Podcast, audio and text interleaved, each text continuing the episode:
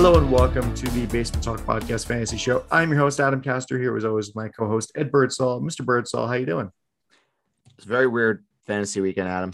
It was, uh, I had, I actually had something happen to me this weekend that we'll get into in a minute that has never happened to me before.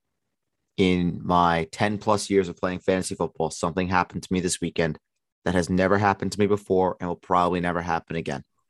Um, But what is it? I'll let you know in a minute. Can you? Can, I, I'm very impatient. I, I have to say something first. Okay. It's happened again. It's happened again. Tottenham Hotspur. It's happened again. I got one more. I got one more for you. mm-hmm. You'll always be shit. You'll always be shit. Tottenham Hotspur. You'll always be shit. Oh, what a, what a win in the Derby. What a win in the Derby. That's fantastic stuff sitting here with my Pierre-Emerick Aubameyang jersey on. What a what a what a guy. What a guy. What a player. What a team. Love it. Absolutely love it. Maybe maybe we do have the new Pep Guardiola. Maybe. Who knows? I I I I don't know. I don't know. But all I know is that that first forty-five minutes of that first half yesterday, oh my God, that was liquid. That was liquid football. Man like City, to- Chelsea, Liverpool, uh, uh, Tottenham. Uh, who did I? Who did I say? Man United, Everton. They didn't just take notes. Yeah, that was Arteta ball in full motion. That was poetry. That was sublime. Bukayo Saka, brilliant. Emil Smith Rowe, brilliant. Martin Odegaard. Oh my God. Oh my God. Alba, brilliant. Thomas Partey. Oh. Bad man. You bad man. Aaron Ramsdale. My guy. My guy. And, and it also helps. It also helps, I have to say, when Harry Kane ends up on the floor and then we just take it down to the other end and score. I, I, I mean, I'm just saying there are not a lot of things in this world that I love seeing more than Harry Kane falling on his arse, and then we just go down to the other end of the pitch and score. Truly brilliant. I think when he when that happened, I had actually had said to myself, please God, can we go down the other end of the pitch and score? And Bukayo Saka did. Team wins one game to move up to tenth place, and you're already making reservations for the open top bus parade. Oh, hell yes. Hell yes. And you you, you forget it's a North London Derby, more, more importantly than anything else. The biggest, the biggest game in the any Premier League season. North London Derby. Don't don't get that confused with anything else. Okay. Man City, Man City, Man United. They don't know anything about it. Manchester Derby. Fuck that. Fuck that. That that Derby was irrelevant fifteen years ago. No one cared about the Manchester Derby fifteen years ago. People did. People did. Man City fans did. Man United fans did. Nobody else gave a fuck. We've had what? Yesterday was the one hundred ninth rendition of the North London Derby. I think it's one hundred nine, something like that. But yeah, over, over, overall, fantastic win of the Derby. Fuck Tottenham. And I guess, what do we think of shit? Tottenham. Thank you. That's all right. We hate Tottenham. We hate Tottenham. We hate Tottenham. We hate Tottenham. We hate Tottenham. We hate Tottenham. We are Tottenham haters. How was your weekend, Adam? Good? It was good. Got to, uh, well, you know, aside from Sunday. Sundays Sundays during football season are always the worst. Yeah, yeah, yeah. Sundays during football season are always the most exhausting. I mean, it's, it's so. I need to mute Jake on Twitter. That Sundays are a mute Jake on Twitter season. Good idea. So I don't need that. I don't need that kind of negativity in my life. So I'll give you I'll give you a little rendition of what of what happened with me yesterday, and I have to tell you what happened with fantasy. So I'll get, I'll get the ball. One, okay. this is my this is my schedule yesterday. You ready? Mm-hmm. eight a.m. was up for Formula One. eleven thirty was up for had to be on the couch for North London Derby. One o'clock Red Zone watched, you know, all all throughout. But while Red Zone was on, I had Ryder Cup. So we had to go Red Zone, Ryder Cup, had the dual T Vs going. Then we had the Yankee game. Then we had Sunday Night Football. And then I also had Big Brother. So a, there was a lot of things going on yesterday. That was up. Did you squeeze in the Tony Awards? The Tony Awards, were they on yesterday? Were they on last night? Yeah. Fuck, I missed. I I, I must have missed shit. But I was up. I was up at six thirty. I did not crawl into my bed and fall asleep until eleven forty-five. So that was a wow. that was a seventeen-hour day yesterday. Yeah, yeah, it was exhausting. And okay, my personal life gone. Fantasy. Happen. It will never happen again. In every league, every league, and this is rare. I'm an I'm an eight. Every league, I either had or went up against Tom Brady. That's weird. Horrifying.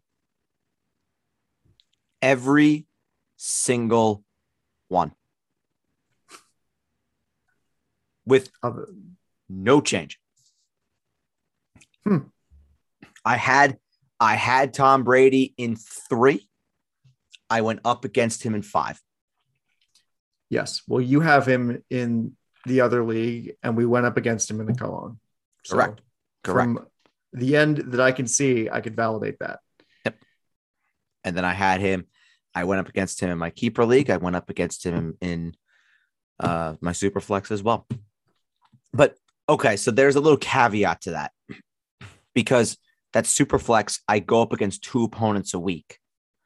But I faced Brady in that. So if you want to call it that I faced Brady, can. But then there was well, a was match the starting where I, did, I didn't have Brady involved. Was he in this? He was in the starting lineup? Yes, he was in the starting then lineup. Fa- I, then you faced him. I faced him, yes. But I fa- it's two opponents. So it's like one team and another team. One team had Brady. The other team didn't have Brady, but it's the same league, if that makes well, sense. Yeah. So if you want to call it that, if it's under that league umbrella, then yes, I faced Brady in that league. Still, I think it counts. I think it counts as well. I'm I'm going to count it. Well, that's just weird. It, I mean, it, was, it, it was a strange was. week for fantasy. Yeah, a lot of injuries too. A lot of injuries. I, I honestly, I thought that uh, Superflex League, I was done when Devontae Adams got lit up last night, honestly. What a Sunday night game that was. Let me tell you. Oh, that Sunday night game was was terrific. Was terrific. I, I was like getting Zooms and stuff for the Yankees because uh, I was at work on Sunday night, and you know, oh, it was how about the, that Yankee game, huh? Oh, uh, that was something. Oh, those drop pop ups, I was like giddy. I was like, oh my god, because I've never heard Adam Ottavino. I've never heard, I've never heard John Sterling yell that loud on a non-scoring play or on a non-Yankee scoring play. Yeah, yeah, I was almost doomsday. But then, you know, double agent Adam Ottavino still agent. lives still lives in the city from Park Slope, Brooklyn. Yep. Represent. Double agent. Represent. Adam Ottavino. Brian Cashman. Give him executive of the year. Trades Adam Ottavino to Boston. Takes a full salary dump. Strengthens their bullpen. Just so on September twenty-sixth, when the Yankees need a win to sweep Boston to be in control of their own destiny in the A L wildcard race, Adam Ottavino can blow a lead in the eighth inning. Brian Cashman, he's done it again. In Adam, in Adam Ottavino's defense, Aaron Judge should Aaron Judge should have struck out because Christian Vasquez dropped the ball on the transfer. It's Christian, that's, Va- that's Christian Vasquez's problem. He caught the ball. He had he it was secure. He just dropped it on the transfer.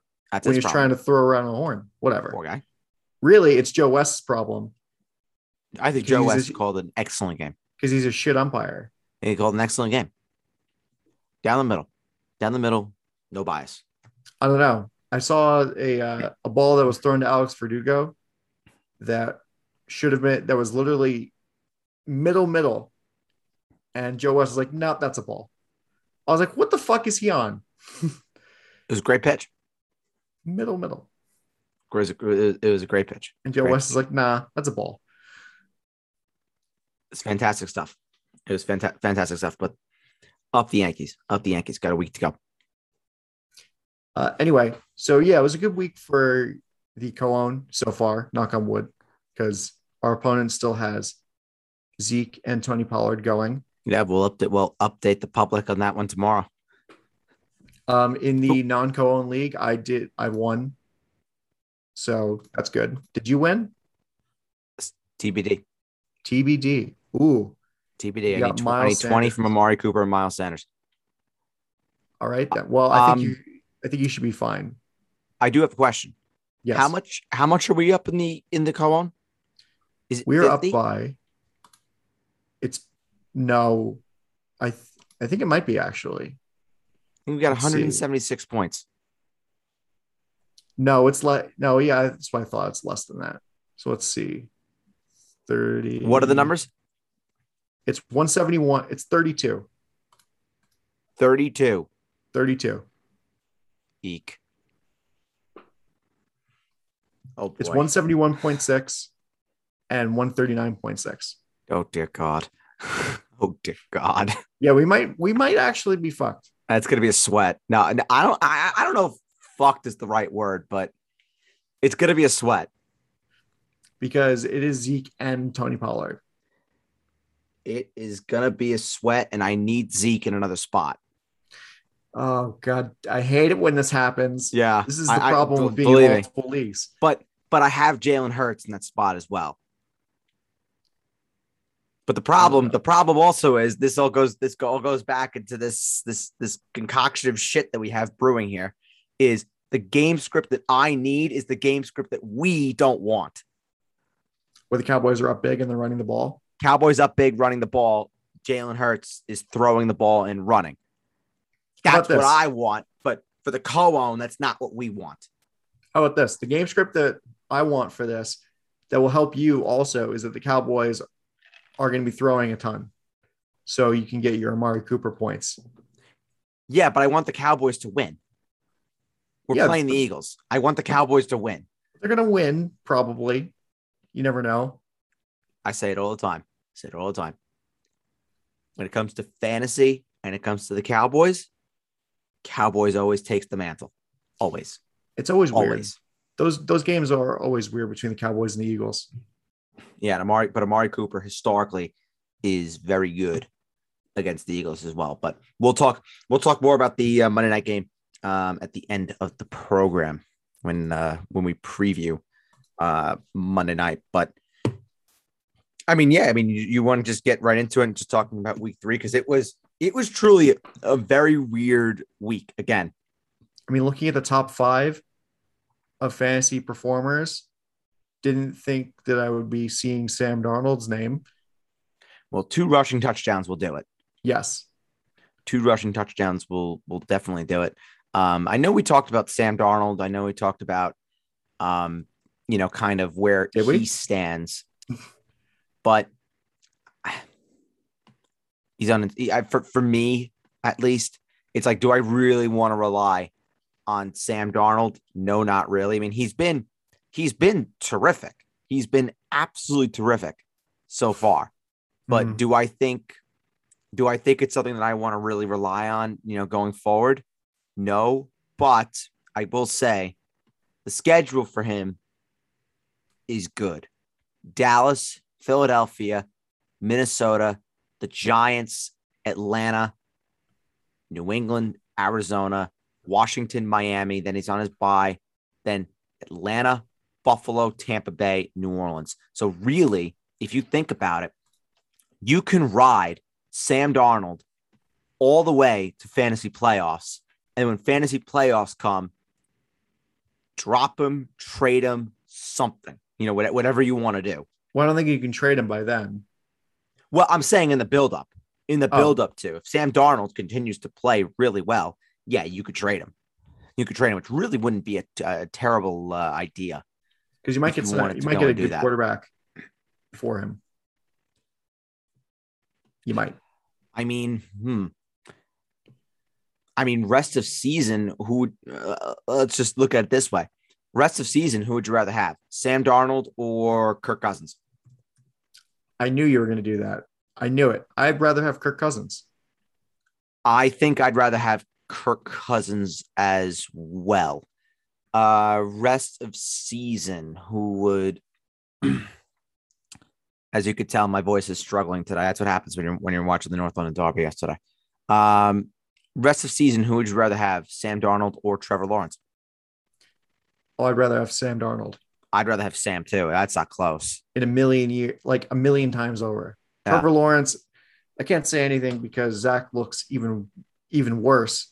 Yeah. But that's not when the best receiver in the National Football League, allegedly, I say allegedly because he can't catch a cold in that Denver air. Ugh, I just fucking Corey Davis. Why? Cannot catch a football. It was a tough game all around. It was a tough game all around. And, and then you have fucking Greg Van Roten saying, well, you know, well, listen, I think his quote was taken out of context because, but I don't know if you saw what he said. No. He was like, well, the first part of his answer of like why Zach Wilson's facing so much pressure, he's like, well, you know, Zach needs to know that he can't hold on to the ball for such a long period of time, yada, yada, yada. And then Connor Hughes of The Athletic kind of ran with it. But the rest of the quote was like, but that starts with us also giving him more time to throw. And he was like trying to take ownership of the situation. But yeah, anyway, whatever. That was not a fun, not a fun game by any no, stretch. It, it most... Jets have never done well in Denver.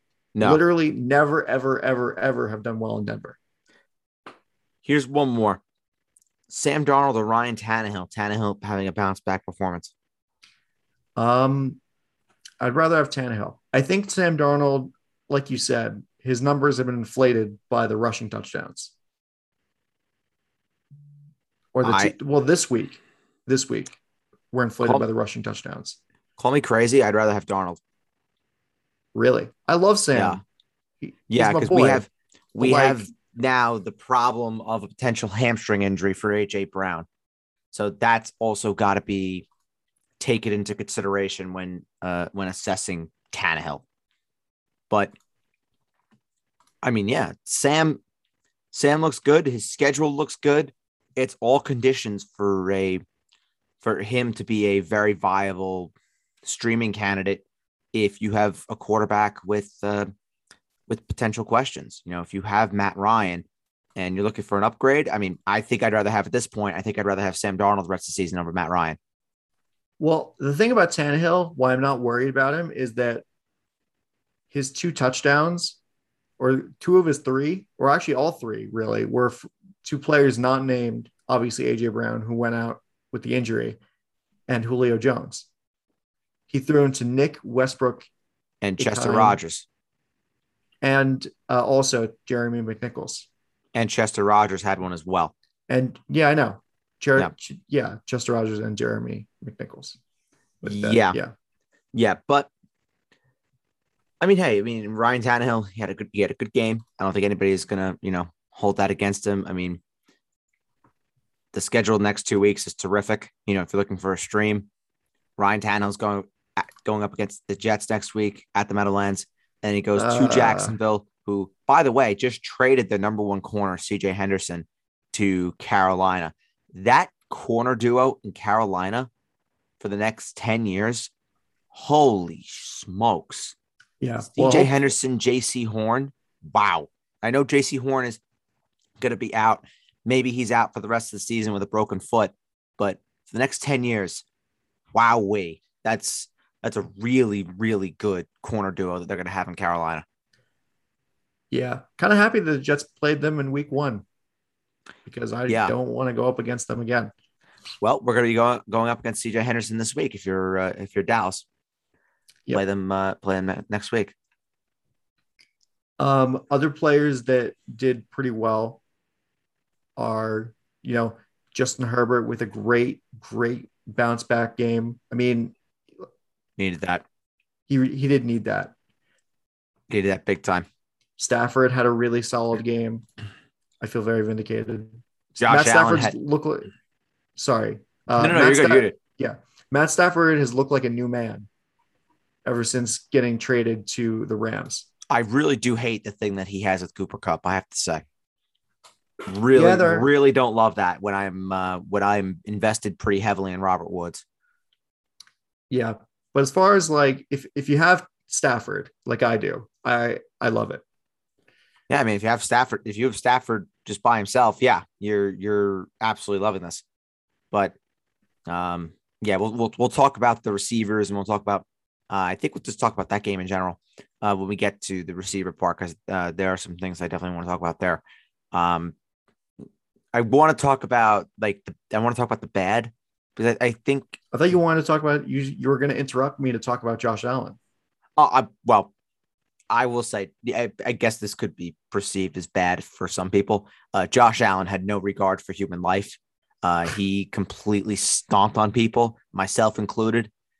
Wow. I mean, holy smokes. I mean, Josh Allen. Wow. Wow. Wow. Wow. He are, are, are, are people like, I, I don't want to go after, I don't want to go after a specific group of people because they, they, they, they've gone through enough, but can Jets fans just finally admit that Josh Allen is really good? Like, Please, please. Like I don't, I don't know why it's such a struggle. You get nothing from me. Like I think it's, I think it's because Jets fans kind of Jets, the Jets, and oh, we have some breaking news. Um, Panthers head coach Matt Rule says Christian McCaffrey will not be going on I R. So oh, good that news. is good news. Uh, the diagnosis was a grade one hamstring strain, which is a approximately a three-week injury. So I expect Christian McCaffrey to probably be back week six or week seven. Um, but going back to what I was talking about, I just feel like the Jets and the Bills are like their long-lost cousins because they've why had this thing this in, why where they had whatever. because because I had this conver- I had this conversation where there's still some Jets fans that don't think Josh Allen is very good. And they need to stop because Josh Allen is terrific. Josh Allen is terrific. Don't blame Josh Allen for the fact that the Jets have been absolutely fucking atrocious for the last forty years. Um, but the bad, the bad. What the fuck was that from Kyler Murray? thirty-one points. It was a struggle throughout. And I, let me emphasize a struggle throughout. And Kyler Murray only puts up seventeen fantasy points. No touchdowns. Throw a touchdown. Yeah. No touchdowns. Touchdown. A pick. Had the rushing touchdown. Yes. James Conner had two rushing touchdowns. We'll talk about James Conner, I'm sure. Um, it, it, let me ask: Is uh, would you be concerned, given this seem like seem like a layup matchup for Kyler Murray? Should people who own Kyle, Kyler be a little bit concerned? Well, I think that this week was the week of, of players underperforming in layup matchups. I think I, I have a different opinion, but, but I think, well, you know, people are mad about Kyler Murray because he had a pedestrian day and he did. And let down by proxy with Rondale Moore, people blowing their fab on Rondale Moore. Oh my God. And then he just yep. didn't do anything. Yep. I started, and I started Rondale Moore in a couple spots yesterday and boof. We almost wow. did. Wow. That was a, yeah, that was bad. Very bad. We probably would have lost if we had actually went through with starting Rondale Moore. Oh, well, whatever, whatever God was looking out for us. Thank you. Yeah. But uh, I, I'm a little concerned about Kyler Murray just because this was, he's coming down after his great first two weeks of the season. But I don't know. I'm not going to make any rash judgments because I know that's, that's the sports fans' way, is to make rash judgments about things, but I'm not going to.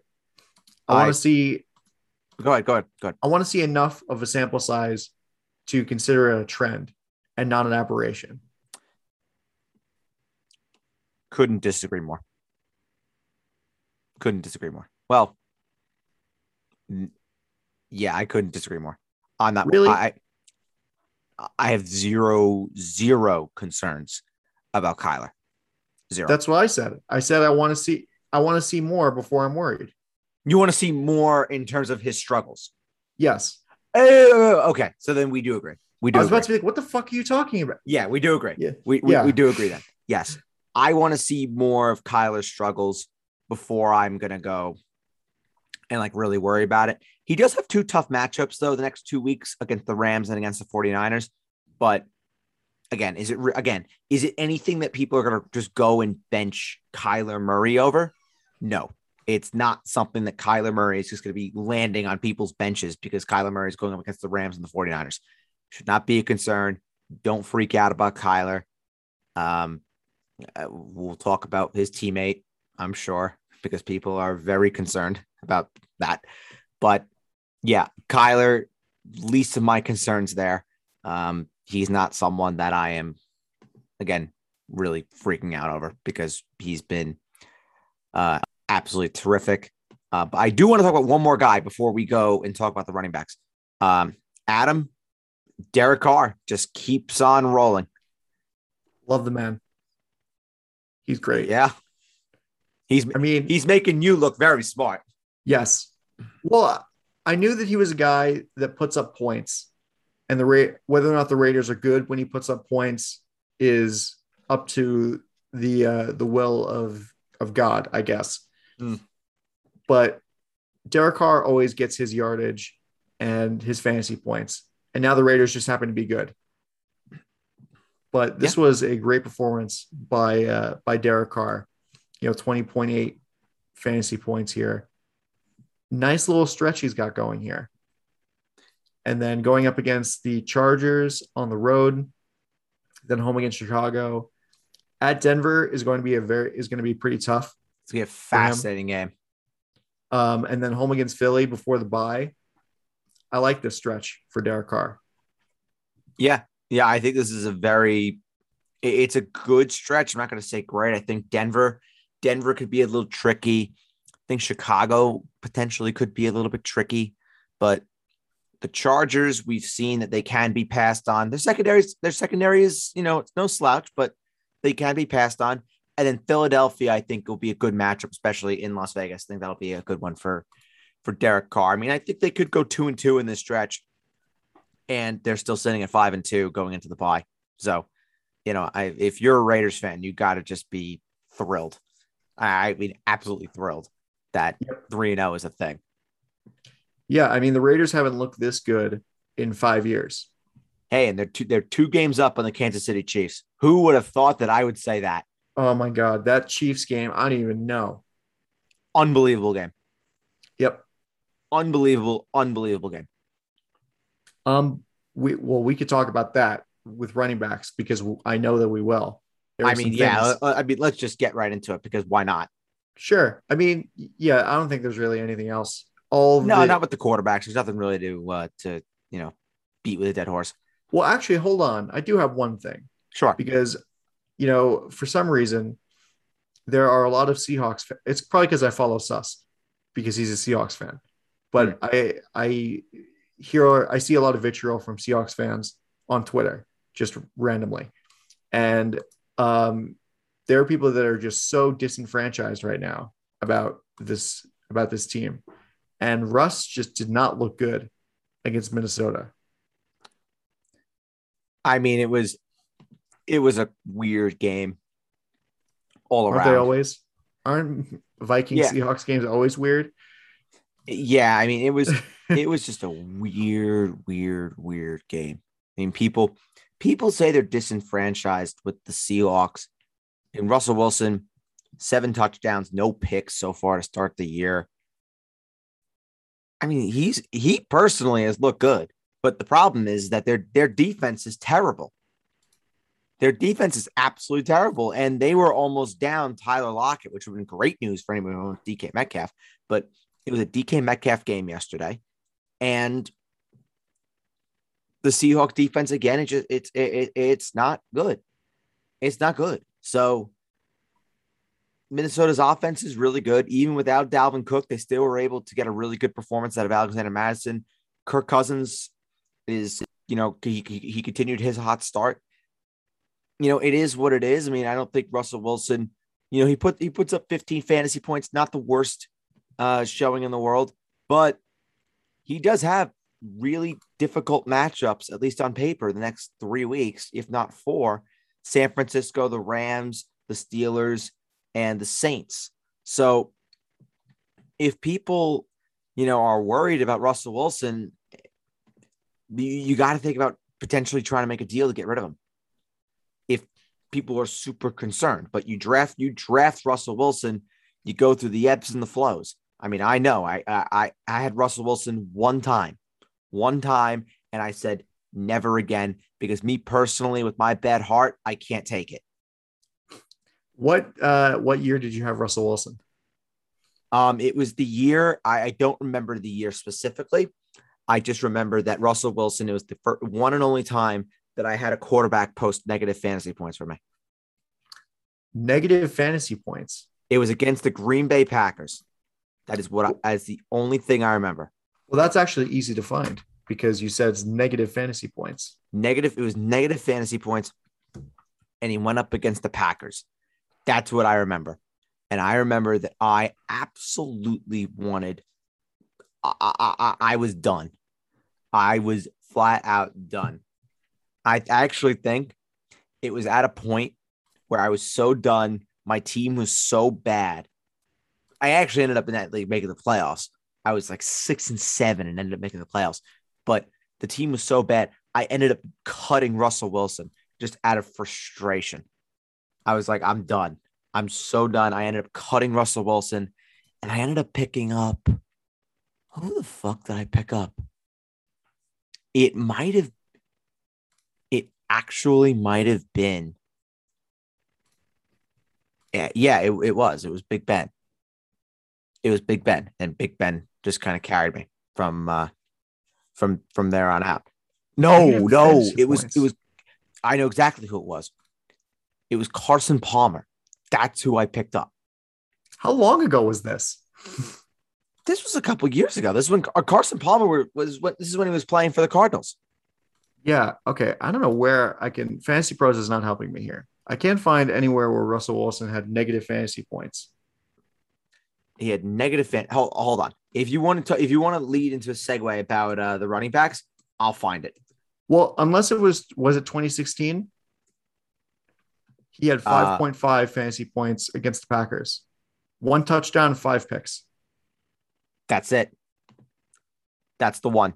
That's the one. But the league that I play in, so he had, it says on there, he had five. Yeah. Five fantasy points. Okay. So no, five, in, five point five fantasy points. Cause he had yes. the, he had two, two, four, he was uh, twenty-two of thirty-nine for two hundred forty yards, one touchdown and five picks. So the league, the league that I that I played in, there was a punishment for excess interceptions. You get a negative point deduction. Oh, so you get an additional negative two if you throw more than three picks. So Russell Wilson, Russell Wilson had, you know, whatever it was, and the yardage was diff was different too. So it equated to negative fantasy points per that scoring. Gotcha. Yes. So okay. Well, there you go. Yeah. So I yeah, I, I I was a live Jets fan during the twenty sixteen season, so I don't even fucking know. I'm not a Russell Wilson guy. For what it's worth. Oh, that twenty sixteen season, I hated it. Hated it so much. Anyway, um, yeah, let's move on to the running backs. Clyde, we got to talk about Clyde. I mean, let's let's just jump right into Clyde. Just because it, I mean, it affects us, obviously. Yeah. But I'm sure it affects a lot of people. I, I, I still have a little bit of concern for Clyde. I mean, I don't really know what his outlook truly looks like, considering it was a negative game script. And how many times are we really going to see the Kansas City Chiefs in a negative game script? I don't, I, I don't know.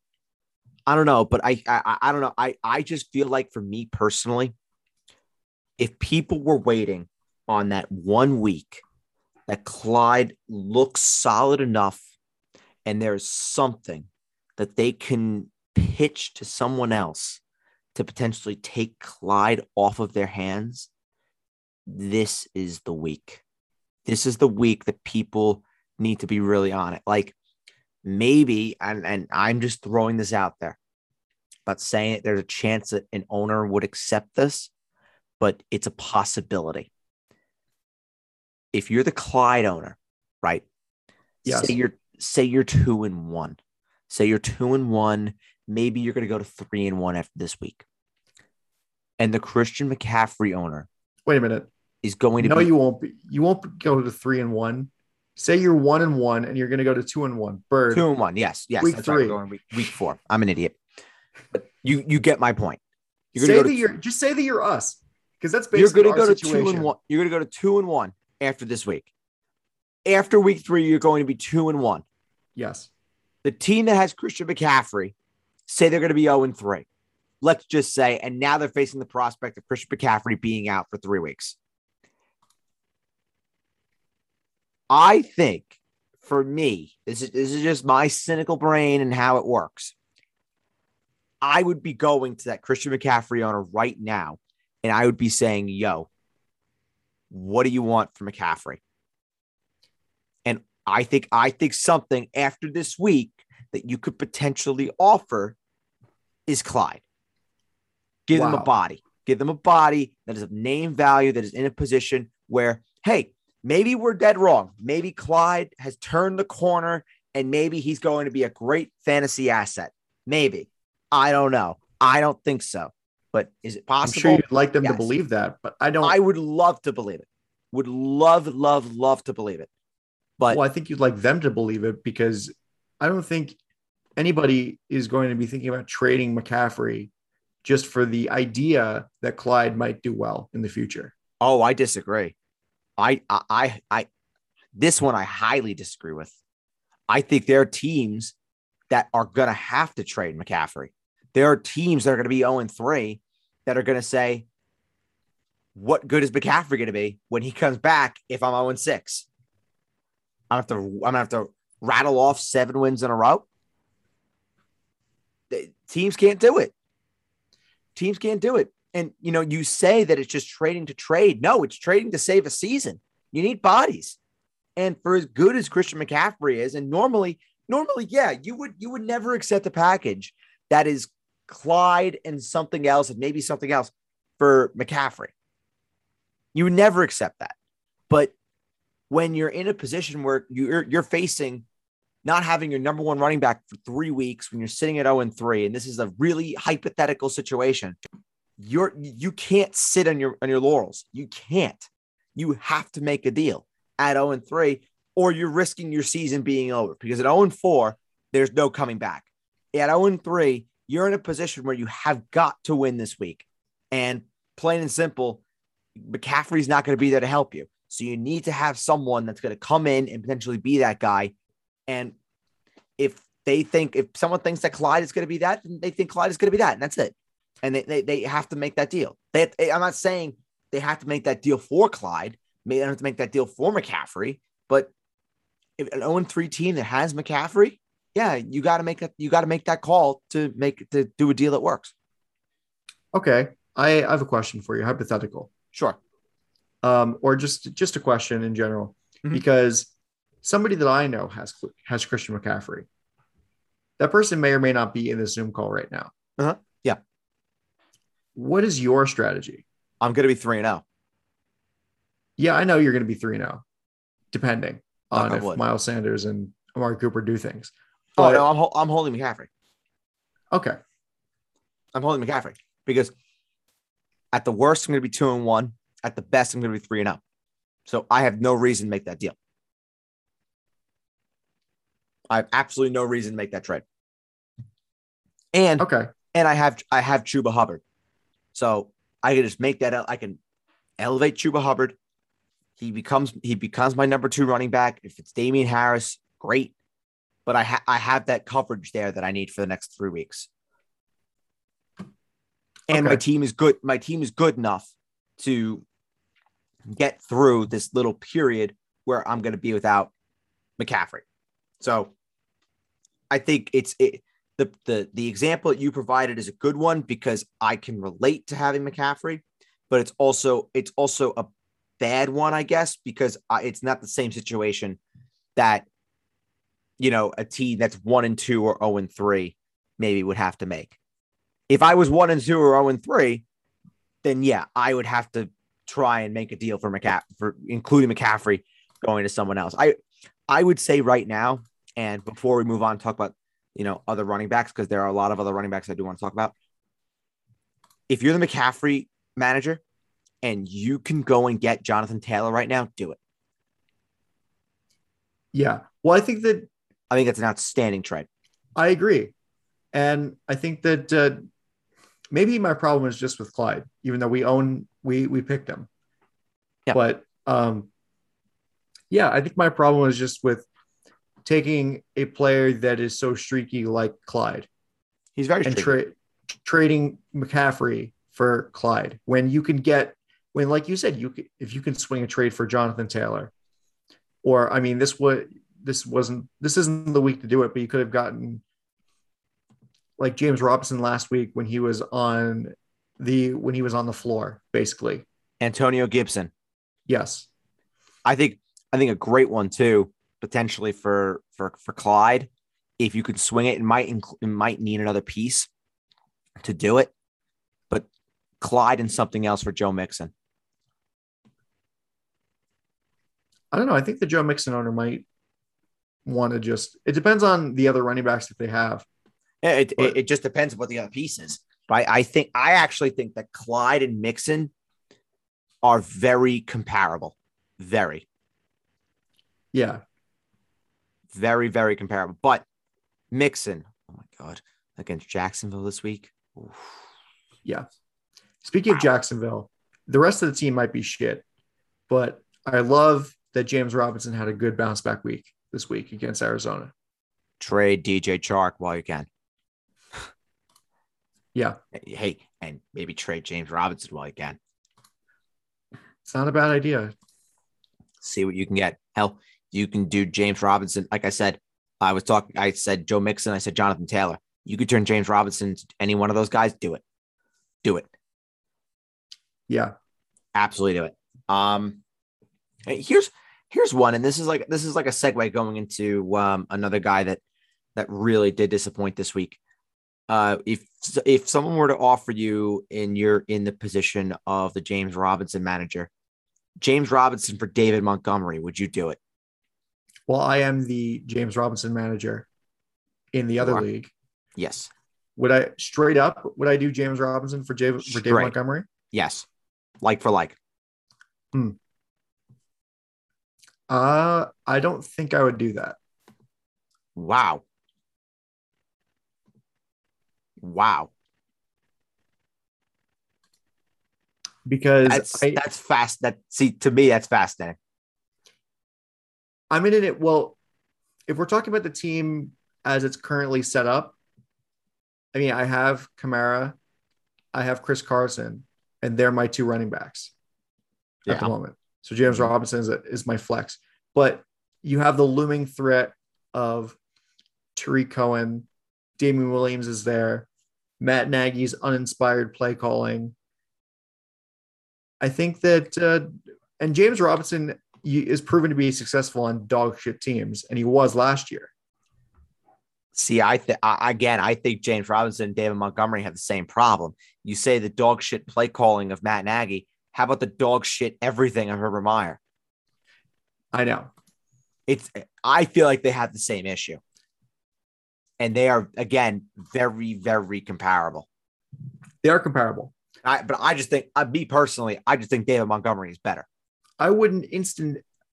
I'm not instantaneously saying no, if that if that's what I'm coming across as. I'm it's not a soft doing, no. Yes, it's a soft no. I'm not being like, oh no, fucking way. I'm like, what? I'm thinking about it. You know, you're weighing your options with that because that's a solid o- offer. Would you do James Robinson for Chris Carson?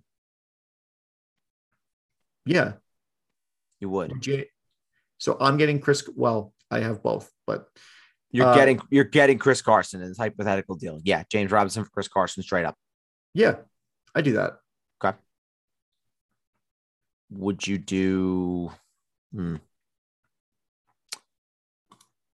trying to think of of other comparable trades that are, you know, like for like. Uh, okay.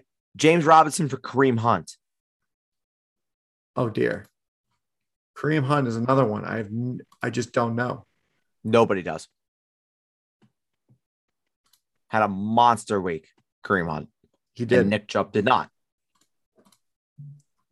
But you can't guarantee that. No. I th- me personally, I think I would I would probably go with Hunt. If that means know. anything. I would I think I would stick with Robinson. Okay. Just be, yeah. But that, that's another one that's close. Yeah, I, that that's a close one. That's a close one, and and I I I do see both sides of of the uh, of the coin for people that prefer Robinson and then people that prefer Hunt. I I I do see it, but for me, I think I'd rather have uh, I'd rather have Hunt. Um, Speaking of backup running backs that had really good games, this was the week of backup running backs. Who had yeah, really I, I think I know where you're going, and I think I need to step away for a minute while I go. It's not about Alexander up. Madison, I swear. No, no, no. It's the other, the other one. It's the other one, yeah. Peyton Barber. Mm-hmm. Yep. He has okay. made a... uh, Adam, if you want to go talk about this, uh, you can. You can uh, let me know in about three minutes when you're done. Uh, I'm gonna go. I'm gonna go throw up. All right. Well, maybe you should stay on the toilet because I'm gonna be talking about Giovanni Bernard next. See, Giovanni Bernard, I don't have a problem with. I don't have a problem with. But Peyton Barber, when I'm starting Kenyon Drake in a, in a spot and I'm hoping, oh, wow, maybe Kenyon Drake is going to be the guy. But, you know, we're quickly realizing that in the event that there's no Josh Jacobs, Peyton Barber is the strict running back and Kenyon Drake is the strict pass catching back. You know, you're sitting there, you're, sit, you're sitting there and you're, hold, you're holding yourself, you know? Yeah. But no, not a fun time. No. No, no, no. The disaster, disaster. And, and and honestly, this all comes down to anybody that owns Josh Jacobs. If you can get something for Jacobs and Drake, do it. I don't know what you could get for them right now because I don't know anybody that really wants to manage them, have them on their team. But if you can get something for either one, that could be worth it. Like I think about in my keeper league where my team is absolutely terrible, I'm going to fall to zero and three. And I'm kind of, you know, just kind of packing it in on that team. Uh, I would be okay with Josh Jacobs going for like a sixth or seventh round pick. Like if I can get something for that, I would be like, yeah, okay, cool. I'm done. Yeah. I think that um, for an- like another team where people are probably going to be just absolutely livid about the running back situation is Tampa Bay. Well, people knew that the running back situation in Tampa Bay was going to be Shungod. Yeah, but I don't think they expected it to be this bad slash lopsided. Slash Shungod. Come on, Adam. I'm, I'm yeah. teaching I'm teaching the language of my people. Yeah, it's it's a pretty fakakta running back situation. If I'll... It is pretty fakakta. Yes, I do agree. It is, it is in fact, pretty fakakta. It is um, a fakakta running back situation where you have three guys who you don't know who you don't know who the person is going to be. And even then, it's not great. See, the Adam, returns aren't great. Adam, again, I disagree with you. I think I know who the guys are. In a negative game script where they're going to be throwing, throwing, throwing, throwing, it's Giovanni Bernard, and we saw it. Now, when it's in a positive game script, whether it's between Leonard Fournette and Ronald Jones, th- that's where I agree with you. That's where I think the the the, the collision happens of, great, who's going to be the guy? But for me, I think it's Leonard Fournette one, Ronald Jones two, and the pass catching guy is Giovanni Bernard. I think that's how the situation is in Tampa Bay. It's a pain in the ass to analyze, absolutely, because it is three guys. But this is a team that, number one, we knew they were going to do this. We knew it was going to be a revolving door. So it's not really a huge surprise that anybody who invested in this backfield is saying to themselves, fuck me, why did I do this? This is a headache that I could have very easily avoided. And then number two, this is also a pass-first offense. Tom Brady threw for four hundred fucking yards against the Rams. He had no touchdowns. He had one rushing touchdown, and he dropped back fifty-five times. We shouldn't be surprised. We really shouldn't. We should not be remotely surprised. And by the way, we'll talk about this when we get to the tight ends. Uh, Gronk. We'll talk about it when we get there. Talk about it when we get okay. there. We'll talk about um, it when we get there. We still have so much to do. Yeah, we do. Uh, we, need, we need to get we need to get a uh, a move on. But um, yeah, Antonio Gibson came out of his shell. Very good to see. Uh, a weird game for Aaron Jones, uh, the Sunday night game. But again, looked fine. Scored. You're happy there. Derrick Henry is a fucking king. Love him. Absolutely adore him and everything that he does. And Derrick Henry has two matchups that are unbelievable against the New York Jets and the Jacksonville Jaguars. Uh, Adam, we're just going to sit back and watch Derrick Henry just absolutely pulverize our opponents. Can't oh, wait. Oh, man. I am not looking forward to that. And DeAndre Swift had a very good day as well against, against Baltimore. Did not see that coming. Okay, let's go on. Let's go on to the receivers. I was also going to say that uh, Alvin Kamara had a nice bounce back too. Yes. Yes, he did. Um, I told you that I wasn't going to be panicking. I told you. I'm not panicking. Not panicking. Kamara. Um, for the receivers, I do want to talk about, I mean, we're being very negative today. Um, if you are anybody that I was just positive Tyreek, five seconds ago. Yeah. Well, now we're going back to being negative. Uh, if you're anybody that owns Tyreek Hill after another bad performance against the Chargers, five for fifty-six on seven targets after three for fourteen against Baltimore. Schedule, it's meh. Three of the next four are on the road. At Philadelphia, fine. At home versus Buffalo, Sunday night game, I believe. It's a tough one for sure. At Washington, tough one. At Tennessee, they lost there last year. Adam, is Tyreek Hill someone that you're just looking to get out on? Or are you saying that he's actually a very good buy low right now? Um, hmm. Well, he's always been pretty streaky, aside from last year, where he was just good all the time. I wish I had that Tyreek Hill. Yeah, fun times. I don't, I didn't really do well in the playoffs, but anyway, um, yeah, I think that uh, you probably you you could definitely get away with buying low on Tyreek Hill if you had. I mean, if you have other guys like established guys, then you can kind of afford to take a flyer, quote unquote, on uh, Tyreek Hill. But I think that if he does it for a third week in a row, then it might just it might be turning into a trend. Yeah, no, I, I I actually I I do agree. I do agree. I think he's a fantastic buy low right now. I do. Now, I would say, going to be a little concerned if, if, if this continues. But is it something that I'm right now at this present moment in time going and freaking out about? No, no, I'm not. Um, rest of season, Tyreek Hill or D K Metcalf? Metcalf. That's Hill for me, not close. Hill for me, not close. Really? Yeah. Uh, Tyreek Hill or CeeDee Lamb, rest of season? I'd rather have Hill. For me as well. Tyreek Hill or Stephon Diggs? I knew you were going to do this. I was going to talk about Stephon Diggs next. Stephon Diggs is also a guy that, I mean, Tyreek Hill had that one, had the game against Cleveland where he went off. Yeah, week one. He hasn't, and he hasn't done a lot since. Stephon Diggs has just been okay throughout the whole. See, yeah, underwhelming. Yeah, throughout the past three weeks. Mm-hmm. Um, I'd still go for Diggs for the floor. Reek. I honestly, honestly, I, I could tell you, I have my rest of season ranks in front of me. I, I I kind of been tinkering with them. I could tell you the guys that I have rest of season who I'd rather have over Tyreek Hill. You ready? Is it nobody? Oh no no no. There's there's guys ahead of him. There's guys ahead of him. Oh, the guys, guys I'd rather have rest of season. Are you plural? Ready?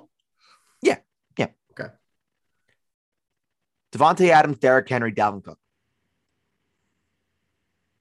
Okay. That's, that's it. Tyreek Hill is my number four player rest of season. Everyone calm. Calm on Tyreek Hill. I know this is something coming from me that I'm telling everyone to calm on Tyreek Hill. Calm. Calm. He'll be fine. Yeah. He's on the Kansas City Chiefs. He'll be just fine. I don't know. I feel it looks like the Chiefs are going on a Super Bowl hangover. Their Super Bowl hangover is a year late. I should bet. I should bet. It'll be fine. Okay. It'll be fine. They will be, they will be just fine. Um, positive now. Mike Williams. Fuck. Wow. Um, contract year. Mike Williams is absolutely balling out. Adam, is he a sell high? Yes. Absolutely. Ow. Okay. He is a sell high. You are going, you can get a lot, a lot, a lot. We just saw it with Rondale Moore. A guy has a couple of good weeks and people will be willing to be paying, people will be willing to pay out the ass for this guy. That's just how it goes. That's fantasy football. We're a reactionary bunch. Us sports fans, us fantasy football players. People are going to be willing to pay top dollar for Mike Williams. I, again, I think it, it all depends on. Well, it depends on your the, team, obviously. Depends on your team. It depends on what you're being offered. It depends on what is coming back to you. Um, for me personally, I'm not selling Mike Williams. I think Mike Williams is here to stay. Uh, I think I've been very, very impressed. And what did I say on the preview? That Mike Williams just screams to me that it's a Justin Herbert, throw the ball up and Mike Williams come down with it for a touchdown sort of day. Happened twice. Somebody's down there. Somebody's got, somebody's down there. Yeah, so, somebody is down there. So it, I think that he's someone you just got to set and forget. And can't believe that, that that this has been the case, but you know, uh, there have been a lot of people, Mike Williams truthers out there, that have really been waiting for this kind of showing, and here it is. Here it is. This is this is what they've what they've been waiting for. We move on from the Mike Williams truthers. Brandon Ayuk, finally, finally, something, something. Signs of life. Signs of life. Yes, there's a pulse. There is a pulse. Adam, are you throwing Brandon Ayuk back into your lineups? No. Do it again. So fair. do it again. Do it again. But to be fair, though, ladies and gentlemen, we are talking to Mister Adam Caster, who is Mister Do It Again. Do it again. This man, this man with first impressions, he doesn't want to hear about no first impressions. He wants to see you do it again and again and again and again. What is it? What is one of the key tenets of fantasy football besides all the other rules that we did? Minimize risk. Proven success. Oh, oh, I, I, my next guess was volume, volume, volume. Oh, no. Yeah. Well, minimizing risk and prove. Oh, I think minimizing proven... risk, minimizing risk is a good one. I think Brandon Ayuk is very risky going but forward. That, yeah. Proven success goes into minimizing risk. You can't just play a guy in a sport with like fantasy where you only have thirteen or fourteen, maybe sixteen chances to win a game. You can't just be, you can't play guys just based on a whim, based on one good week. I mean, if it, look, it comes to, it comes down to whether you believe that it's coach speak or whether you think the coach is telling the truth, or, you know, if he's hiding something that was a disciplinary issue, who knows? It comes down to what Kyle Shanahan has been saying, that Kyle, that uh, Brandon Ayuk has had a leg injury and that they're just nursing him and they're really taking it slowly. If you believe that, Brandon Ayuk could be a hell of a lot low right now. But I would say to any managers that have Brandon Ayuk, keep hold of him. Wait it out, and if there's a big performance that happens with Brandon Ayuk, sell, sell, sell. Sell the farm. Um, also, also, I mean, this yeah. could really be, like, it's not like Brandon Ayuk lit the world on fire. He had fourteen, he had like fourteen fantasy right. points. Right. It's, it's not, this is not a performance that's going to make people go, wow. You need a seven-catch, one hundred-yard touchdown day for Brandon Ayuk to make people maybe go, you know, wow, And that's when you can kind of just say, okay, we can think about making a trade, you know, getting rid of Ayuk for, for something. Uh, one more before we go into the tight ends. And this is one that we actually got some questions about. Calvin Ridley. What do you do with Calvin Ridley at this point in time? I mean, he's been good. I'm not going to sit here and say that he's been bad by any stretch of the imagination, but he hasn't been worth a second round pick. That's for certain. Yeah. What do you do with Calvin Ridley? Uh, I don't know. If you don't have him, you could buy low on him. If the, if the Calvin Ridley owner has had enough, then you can definitely reach out to them, especially if they're in a dire situation, a one and two, oh and three kind of deal. Or you can, uh, if you're kind of sitting comfortably, you're two and one, you're three and oh, you can be like, well, I can, I picked Calvin Ridley really this high. I'll see if, if his, uh, his value continues to tank, then I'll try and get rid of him. But you, you need to have at least some faith that he could, he could turn around, because he has a proven track record of success. And I mean, maybe Matt Ryan just went through aging all at once, like all of his years of aging. He just, it all happened this season and he's cooked now. We don't know that, but um, yeah, Calvin Ridley is too talented to just give up on at this point. See, here's here's kind of what I think, and I, I think this might be more um, it might be more indicative to uh, just how I feel about Calvin Ridley in general. But me personally, I kind of feel like Calvin Ridley is a he's an elite number two receiver, but I don't think he's a number one. And that could be mainly because the offense is terrible. It could be because Matt Ryan is terrible. But again, everyone was so hot on Kyle Pitts, and now all of a sudden this offense sucks. So it's like, you know, everyone's going to pick and choose which side they want to uh, they want well, to really rely is, on.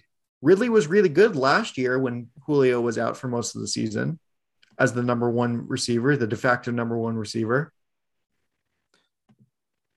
Yeah, but I think that offense, that offense too, was was much better than that it is now. It's a new coach, uh, new system. I mean, they won. They we won didn't the even game. Talk about the running backs. We didn't even talk about the running backs with the Falcons, because that's in another situation. That's a disaster. I mean, we're saving that for the waiver show tomorrow, because uh, there's some there were some questions that I got about uh, Cordero Patterson, who was still who was still on some uh, some waiver wires. So we'll be able to. Uh, to dissect those, uh, those questions on, uh, on the waiver show tomorrow. But, uh, so before we move on to the tight ends, I did want to ask you something. Okay. And, oh, we have some, oh, wait, we didn't even talk about this. What? It's not breaking news, 'cause it happened an hour ago, but Adam Schefter just tweeted that K J Hamler tore his A C L. Oh, that's not good. Yeah. Hey, good. I mean, it's good news for Tim Patrick, because Tim Patrick now has a role for the foreseeable future. Oh, by the way, what do you owe me? Guess who didn't score a touchdown yesterday? yesterday? Cortland Sutton. You won the bet.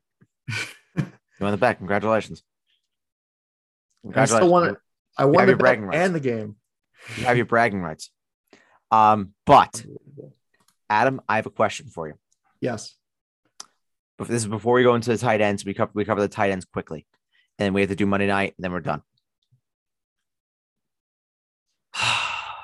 We have to make a decision on this, because this happened. It's been on my mind. And I regret not saying this before. We had an immaculate stat line yesterday. We did? We did. Who did it? Who had it? Trey Lance. Trey Lance. One carry for one yard and a touchdown. Do we a- do we consider it? Because it's not one catch for one yard and a touchdown. Are we going to call the one carry for one yard and a touchdown the immaculate stat line? I think it's just as good as an immaculate stat line. I think it's the same thing. I think it is. I think it's the same thing. I think I, I think Trey Lance is very much so in the immaculate stat line club. And what a quarterback bootleg end around option thing he did to score that one touchdown. It was a sight to behold. It was a sight to behold. So before I was like, you, wait a minute, did Jimmy Garoppolo do the? Oh, it's Trey Lance. Trey Lance. Trey Lance did the thing. So if you want, if you want, talk about the tight ends for a second. Mm-hmm. And while you talk about the tight ends, I want to look and see if we had any other immaculate stat lines in week one or week two. And I will let you know whether or not we did in a, in a moment. Okay. So tight ends, I mean, talk about unexpected performances, Tyler Conklin, who is that twenty points, led tight ends in P P R scoring. That's full point P P R scoring. Uh, Dawson Knox had a great day. Not happy for me, Stephon Diggs owner, but you know, happens, happens, happens. Mike Gesicki with the wonderful bounce back against the Las Vegas Raiders, eighteen point six, just behind Conklin for number two, twelve targets too. Yep. Kelsey and Kittle doing their thing. Mark Andrews was really good. Tyler Higbee bounced back as well. Logan Thomas caught a garbage time touchdown. Yes, Bird. Okay. All right. I have, I have the information that I need. Okay. It is the first immaculate stat line of the year. Oh, wow. It's the first one. That's amazing. It is the very first one. Trey Lance has done it. Trey Lance will always hold, hold a very special place in our hearts. Yes. So, yeah, the tight ends, it was a the week of bounce backs for tight yeah. ends. Yeah, it was. It was a week of bounce backs. It was a week of uh, continued success if you are Travis Kelce. I mean, I think he had four catches on one drive at one point. He was sitting at one point, whatever, and then he shot up, and then he finished with seventeen points. I mean, that's just Travis Kelce in a nutshell. Uh, what I tell you, what I tell you, Adam, about Tyler Higbee. I know, Tyler Higbee. I told he's, you, he's great. I told you that that it screamed, it screamed that that was going to be a Tyler Higbee sort of game, and it was. And I'm very happy that uh, we were able to uh, to uh, have that one. And meanwhile, I, Robert I, Tonyan had one point six fantasy points. Yep. Love to see it. I do want to say, however, and this is like a preview maybe for the waiver show, keep an eye out for Tommy Tremble because the Panthers just traded Dan Arnold. Yep. And Matt Rule absolutely loves, loves Tommy Tremble. So seems that way. Yes. So that could be some someone that is added. I do have um, information about Christian McCaffrey. I do want to point this out. Um, this More is information? From, yeah, this is this is from a friend of mine. And then I have a follow-up tweet from Ian Rappaport to just kind of confirm what he said. So I asked a friend of mine who is in healthcare and um, sports science. I asked him, you know, what the recovery time is for someone with a grade one hamstring strain. And he said odds are two to three weeks is the um, rest time. Ian Rappaport also just tweeted that Christian McCaffrey is expected to miss two games.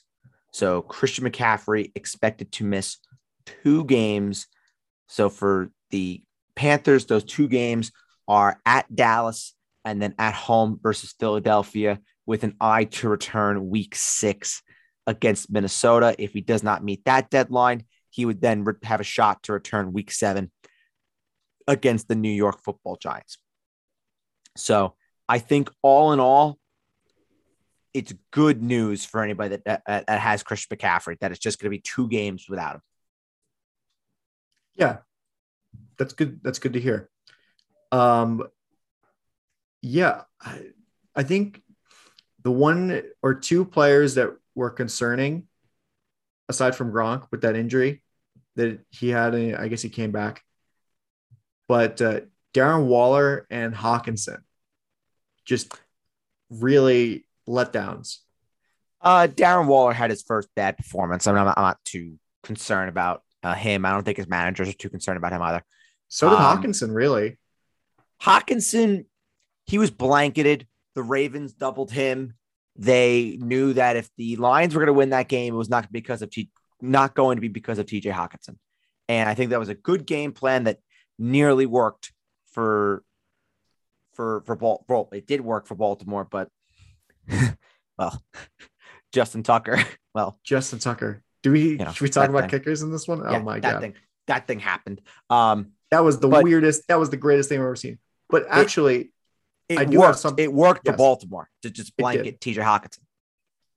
Was uh, great for DeAndre Swift and his managers. High five. High five. That was poorly timed, but whatever. That's Zoom for you. We got to work on that. Got to work. That's on. that's latency issues for you. But True. Um, the thing with Waller, you say it's his first bad game, but he had eleven point five points against Pittsburgh last week. Oh no, I'm not saying I'm not saying it's, it's his first bad game. I mean, it's his first bad game. Do you want me to roll back to five minutes ago where you it literally is, just said that? No, he had he basically had the same line as as he did, but it's it's almost expected when you know he has such a big performance that he had against Baltimore, ten for a buck five and a touchdown. You know, it's more likely that he's going to be slowed down. But I mean, are they are they terrible lines? No, not terrible. But, you know, do you want more? Yes, absolutely. So I'm not and expecting think, him to have nineteen targets in a game like he did against Baltimore. But well, I look at it too. He plays the he plays the Chargers. I think that's going to be a game where the Raiders will be throwing a lot. It's going to be good for Darren Waller. Then he plays Chicago. Chicago have allowed touchdowns, two tight ends in each of the first three weeks. So uh, Darren Waller has a pretty good chance to be scoring in Chicago if all else fails. Yes. Um, another one. I don't want to be just immediately proven right or us to immediately be proven right. But oh, uh, say it, Adam, say it, bring it Kyle on. Pitts, Kyle Pitts had a great, had a terrible game against the Giants. All the people, all the people who hated on this podcast saying that, oh, you guys are haters, blah, blah, blah, blah, blah, blah, blah. Where, yeah. You know, you know, you know, TikTok, Adam, you know, TikTok.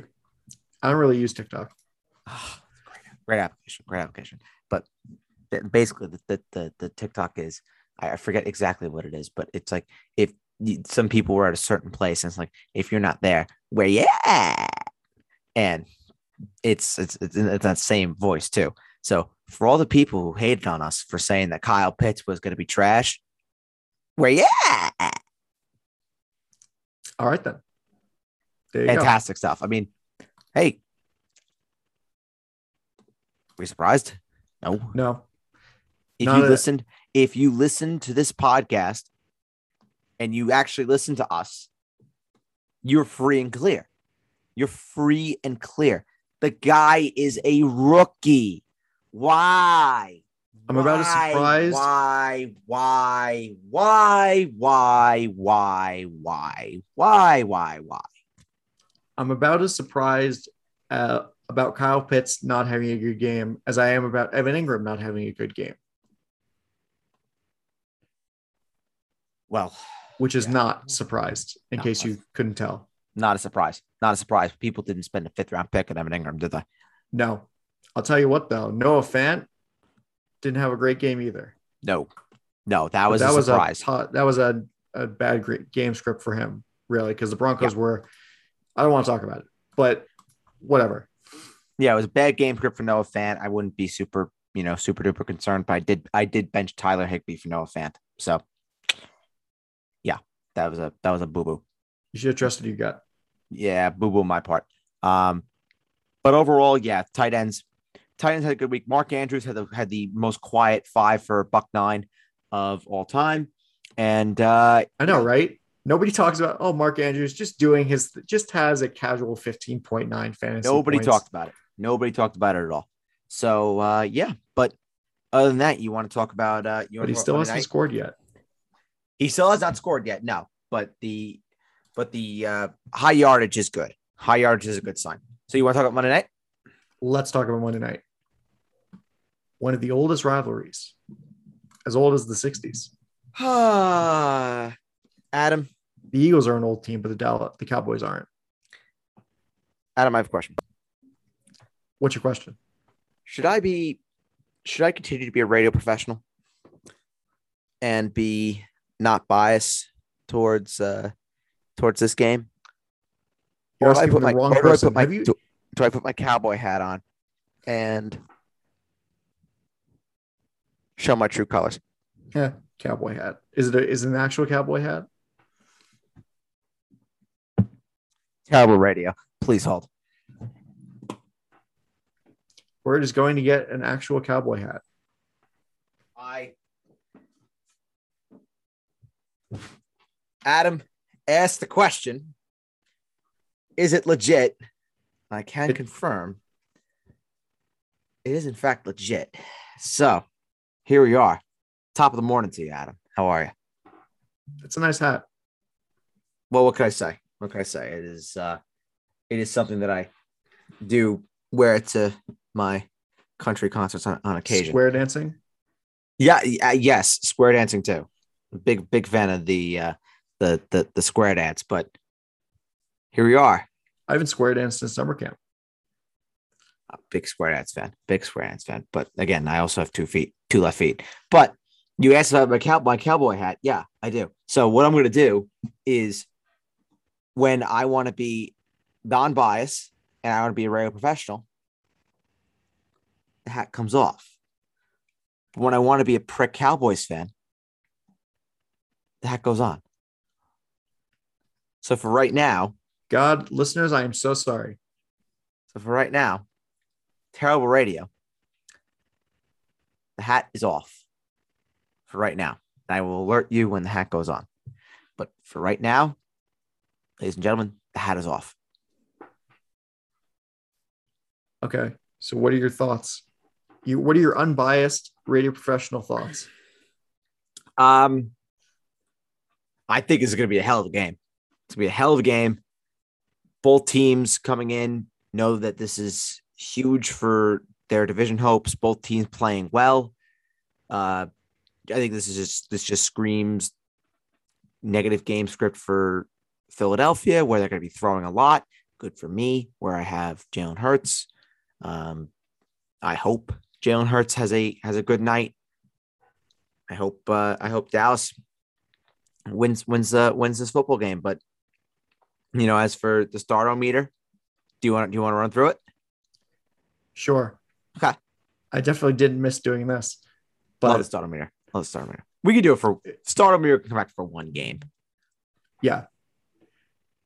All right. So yeah, this is Dallas's home opener. So I'm sure they're going to. It's going to be pretty lit, exciting, lit. Dallas, Dak Prescott returning to the scene of the crime, as it were, in Dallas. I wonder if they have like a chalk outline on the what was it like the twenty or something? In the, the twenty, yeah, that's yeah. Disgraceful. There's just like police tape around it. Yeah. That anyway. Is shocking. Um. Any, anyway, uh, Jalen Hurts, where do you have him on your starter meter? Eight. Miles Sanders. Seven. Jalen Reagor. Five. Devonta Smith. Six. Anybody else for the, for, uh, the Eagles? Dallas Goedert's a five. Zach Ertz is a five. Yeah, Zach Ertz actually, he looks like he's going to be playing. Yeah, he's going to play. Activated yeah, off the COVID list. Activated from COVID I R. So yep. He is, in fact, going to play. Ah, Bird is putting on his cowboy hat. Punch, all right, Adam. Absolutely intended. Hit me. Hit me, baby. Let's go.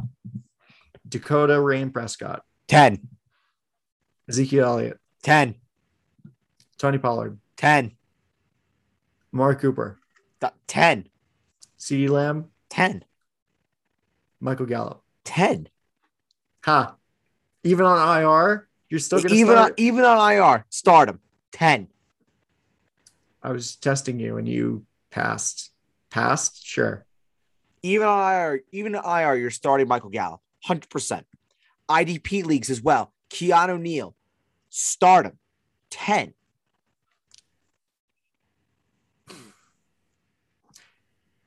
in leagues where you play offensive tackles, I think you should start La'el Collins. Absolutely. He's a ten. And then bribe your commissioner. Yes. So when you start. Yes, we La'el are Collins. all for bribery. We are all for bribery. Bribery is a great choice that people make. What a wonderful organizational culture that takes place in the Dallas Cowboys. I, I, listen, you must bribe your drug test enforcer. That is what I've learned from La'el Collins. And I can say this because I'm wearing the cowboy hat. When the cowboy hat comes off, how dare La'el Collins try and bribe the drug test enforcer? Terrible, disgusting, awful. Then the cowboy hat goes back on. La'el Collins was trying to do his best to play some football games. Shocking, terrible, awful. How dare he do such a thing? Oh, my God. But I've created a monster. You you have created a a, a diabolical monster. And I've by created the way, somebody I'll... who can manually change from Doctor Jekyll to Mister Hyde. Mm-hmm. Hi, how are you? Um, and I also want I also want to say, um, Blake Jarwin and Dalton Schultz. Adam, you want to guess what their ratings are? Oh, I don't know. Does it start with one and end with zero? You'd be one hundred percent correct. They're tens. They're perfect tens. Just start everybody. Start everybody. If you want to Legatron? Start Mike McCarthy, start him. What about Legatron? ten. ten. Perfect ten. Okay. Start him. Start them all. Are you done? Start them all. Cowboys win sixty-nine nothing. Of course it is. I think they should tie sixty-nine to sixty-nine. That is a nice score. Yeah, it's pretty nice. That's a nice score. Or it could be ninety-six to no, yeah, sixty-nine to sixty-nine. sixty-nine sixty-nine ends in a tie. I yeah. Ends in a tie when Greg Zuerlein misses a sixty-nine-yard field goal at the end of overtime. Yes. They both score seven touchdowns, but Jake Elliott and Greg Zuerlein intentionally missed the extra point for the memes. Because they're for the culture. for, they're for, for the, the meme. Culture. For the memes, just missed the extra point. They just completely shanked the extra point. Oh, great people. Great people. Oh, I still have the cowboy hat on, too. Still the cowboy hat on too. We are, uh, we are up the Cowboys tonight. Up the Cowboys. Come on, Dallas. Come on. Actually, what happens is it's Come sixty-nine on. To sixty-six, or it's uh, six. Mm, hold on, it's you no, do some maths. No, I want to make it so. Okay, it's nine. No. Tu- it's nine touchdowns. No, and I know. Three, and two field goals. It's no, it's ten touchdowns on a missed extra point. Is what it that it both work because both nine work. Nine times seven is sixty-three, two field goals sixty-nine, or it's ten touchdowns and a missed extra point. So okay, here's what happens. So it's actually sixty-nine to sixty-six, but then Greg Zuerlein kicks a sixty-nine-yard field goal with a minute and nine seconds left in overtime. Yes. He ties it with sixty-nine seconds left to go in the game. That's perfect. Yep, perfect. I want to know what the odds are for, for, for this happening. sixty-nine sixty-nine. Greg Zuerlein hits a sixty-nine-yarder with sixty-nine seconds left on the clock for sixty-nine sixty-nine and a tie. I'll have to take Love out it. a second mortgage on my house. Please do. Please do let me know how that goes. Or gamble. Anyway, we love gambling. Love gambling. No. If there's anything I learned from Johnny Soprano, it's to never gamble. Hey, Many Saints of Newark comes out on Friday. I'm very excited. Very, very, very hyped. Very hyped. Yep. All right. Well, thank you for listening to this episode of the Basement Talk Podcast Fantasy Show. You can find all episodes wherever you get your podcasts. We'll talk to you tomorrow where we will be reviewing the sixty-nine to sixty-nine tie that will most likely be this Monday Night Football game. Truly can't wait for the sixty-nine sixty-nine tie. And then also doing waivers and Maybe. talking about the uh, Cohen team. Maybe we talk about waivers. Maybe we talk about the calling team. Maybe we just spend an hour talking about the sixty-nine sixty-nine tie. It was an extravaganza, it was. We'll have to see. But anyway, for my co-host, Adam Caster, I'm Adam Caster, and we'll talk to you next time. Bye-bye.